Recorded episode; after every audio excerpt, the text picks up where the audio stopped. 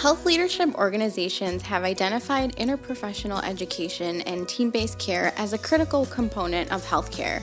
Today, we're going to talk to Graham about interprofessional collaboration, and later, we're going to hear from Kate Regnier, Exec VP, and she's going to give us a glance into joint accreditation.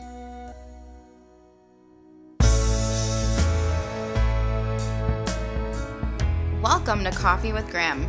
I'm your host, Melissa Simmons. This is a new podcast where we'll discuss different topics in healthcare with ACCME President and CEO Dr. Graham McMahon. In each episode, we'll get a professional perspective on the latest issues in healthcare and find out how CME is shaping the future for clinicians and educators. Thanks for listening. Hi, Graham. Nice to see you today. Great to see you, Melissa. What is IPCE? IPCE is an acronym that stands for Interprofessional Continuing Education. It means education that's planned by multiple types of professional for multiple types of professional that function as a team. And it's different from what many people think as co-location. It doesn't mean that you design an activity for nurses that nutritionists happen to attend. It's designing an activity for nutritionists, nurses, and whatever other types of medical professionals are there to learn together as a team. And how does IPCE help break down silos?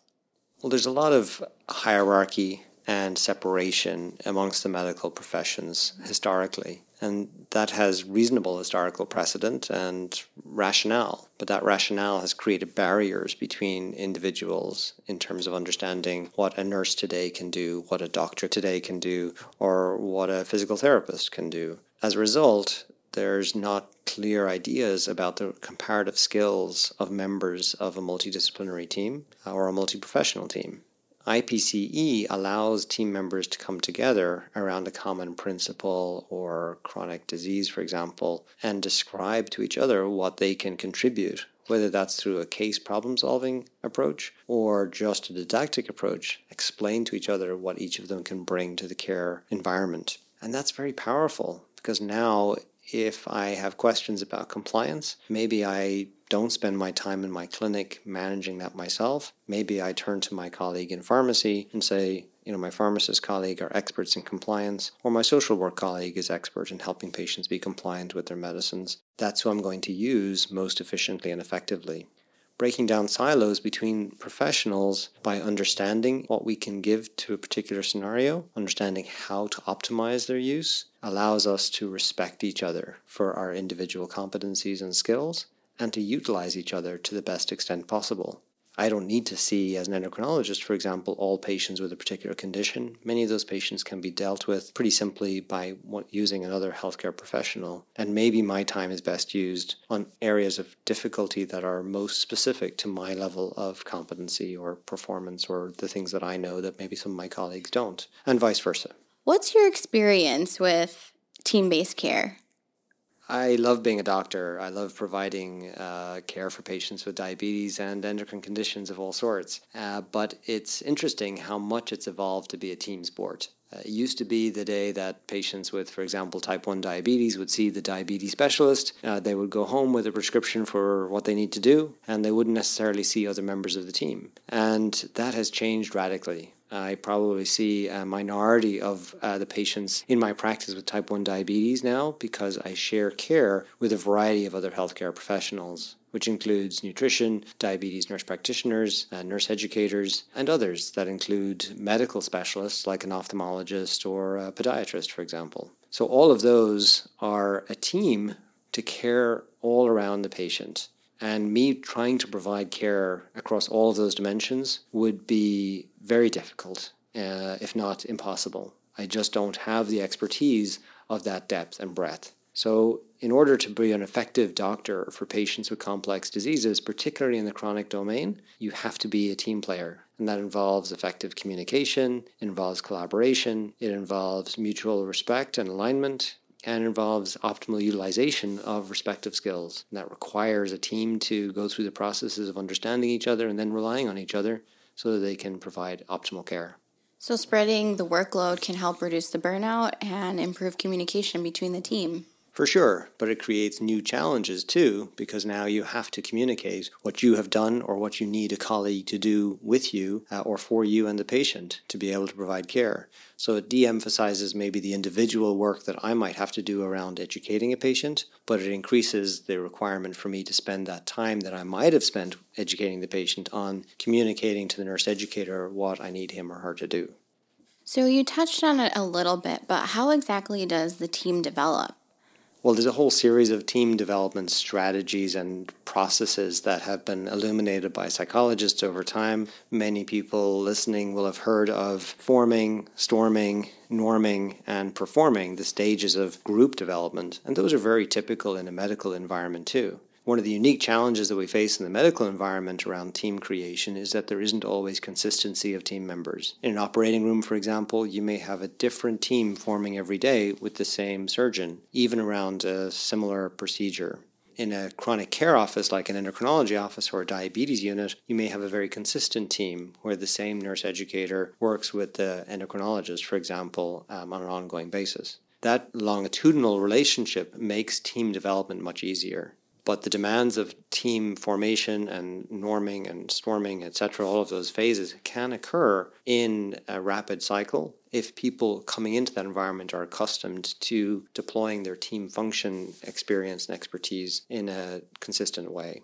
So you can do this in a variety of different ways, but it's uh, it would be ignorant to think that it, you can get away with not doing it if you're trying to collaborate effectively in uh, providing optimal patient care. Well, that's interesting. And what's the role of IPCE in team development? So, IPCE is the mechanism by which interprofessionals learn together, or professionals from a variety of professions learn together. Interprofessional continuing education, or IPCE, specifically is when professionals from a variety of different types come together to learn how to function and perform together as a team traditionally professions have been educated in their own silos.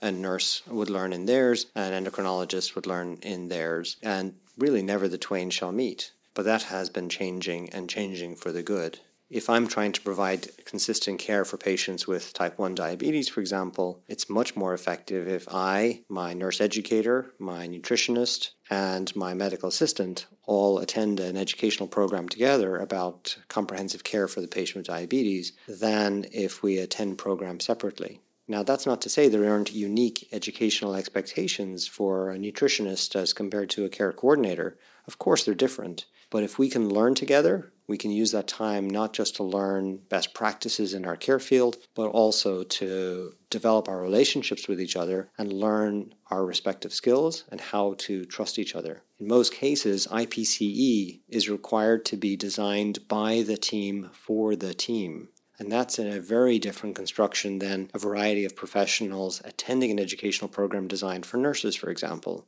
That may not be optimal for the nutritionist in the room or the endocrinologist. But if the program is designed by the team members together in a planning group, coming to say, how are we going to construct a program around improving care provision for patients with type 1 diabetes, it's very likely that everyone will have their needs met through a collaborative effort, even if there are breakouts by professional type at some point during the ultimate activity. So when people put time and effort into something, they tend to care about it more for sure. And you can generate a lot of beneficial outcomes by bringing a team together in an educational enterprise. Remember, education has its own convening power. Just by putting on education for the team, you elevate the recognition of the team as a unit. You create opportunities for those relationships to develop amongst team members so they can storm and norm together and form and be able to perform but uh, you also allow consistent information to be shared so there isn't as much information asymmetry, which can cause challenges between team members. It also allows an individual in that room, whether it's a nutritionist understanding what a nurse educator can do, or an endocrinologist understanding what the medical assistant can do, so that they can all work together to provide harmonious and seamless care. And as you know, uh, there's evidence supporting the relationship between engagement in IPCE and improvements in healthcare providers' attitudes, knowledge, competence, and performance. How does this? Uh, how does IPCE address issues in healthcare? Well, because it creates the opportunity for people to meet together and understand each other, it allows the formation of the team itself. But secondly, it allows the team to identify its needs as a team and build on those skills. So while the endocrinologist may want to know about one component of a type 1 diabetic care, the nutritionist may want to know something else. What patients may need may be different of both of those needs. And in fact, more important that both of them know how to communicate something to a patient, for example. Team based educational design tries to align those needs so the needs of the team are prioritized over the needs of the individuals. And that helps to promote uh, collaborative practice uh, shared insights, avoid information asymmetry, and allow the team to focus on things that help them perform together. What processes have you seen being used for team development?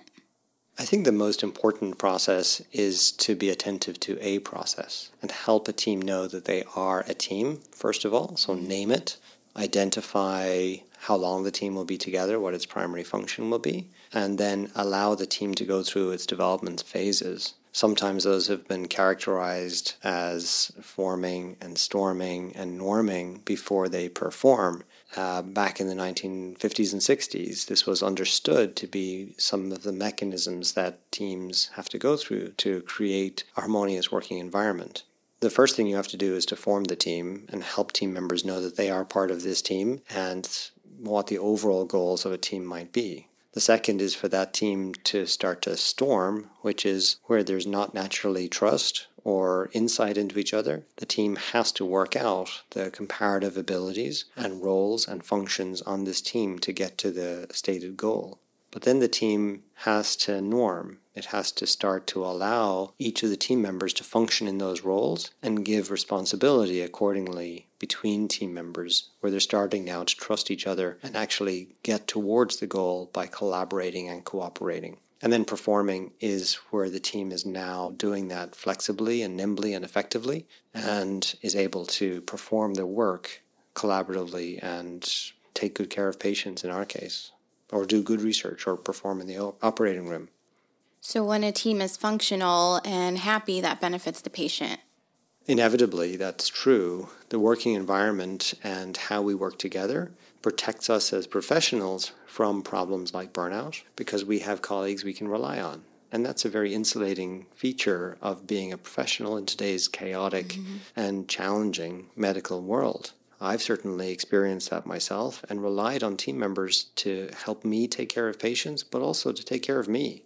And I've also taken care of team members. I think that is one of the beauties of teams is that it takes advantage of the respective skills, but also shares responsibility for difficult circumstances and allows us to take care of each other as people. And nurturing that skill, that competency amongst each other as professionals helps us stay anchored in the value of our work. Well, I think that's very beneficial to the healthcare industry as a whole. And I think we're doing great work with IPCE.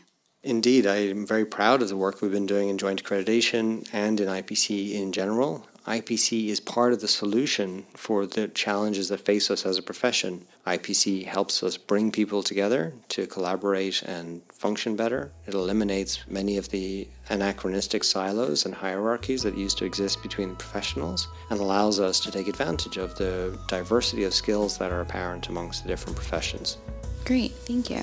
Thanks, Melissa. If you enjoyed this conversation, we're always looking to extend the discussion on CME. Feel free to reach out with topics you'd like us to cover or let us know how you're addressing these issues in your organization. Thank you for listening and catch us on the next episode of Coffee with Graham.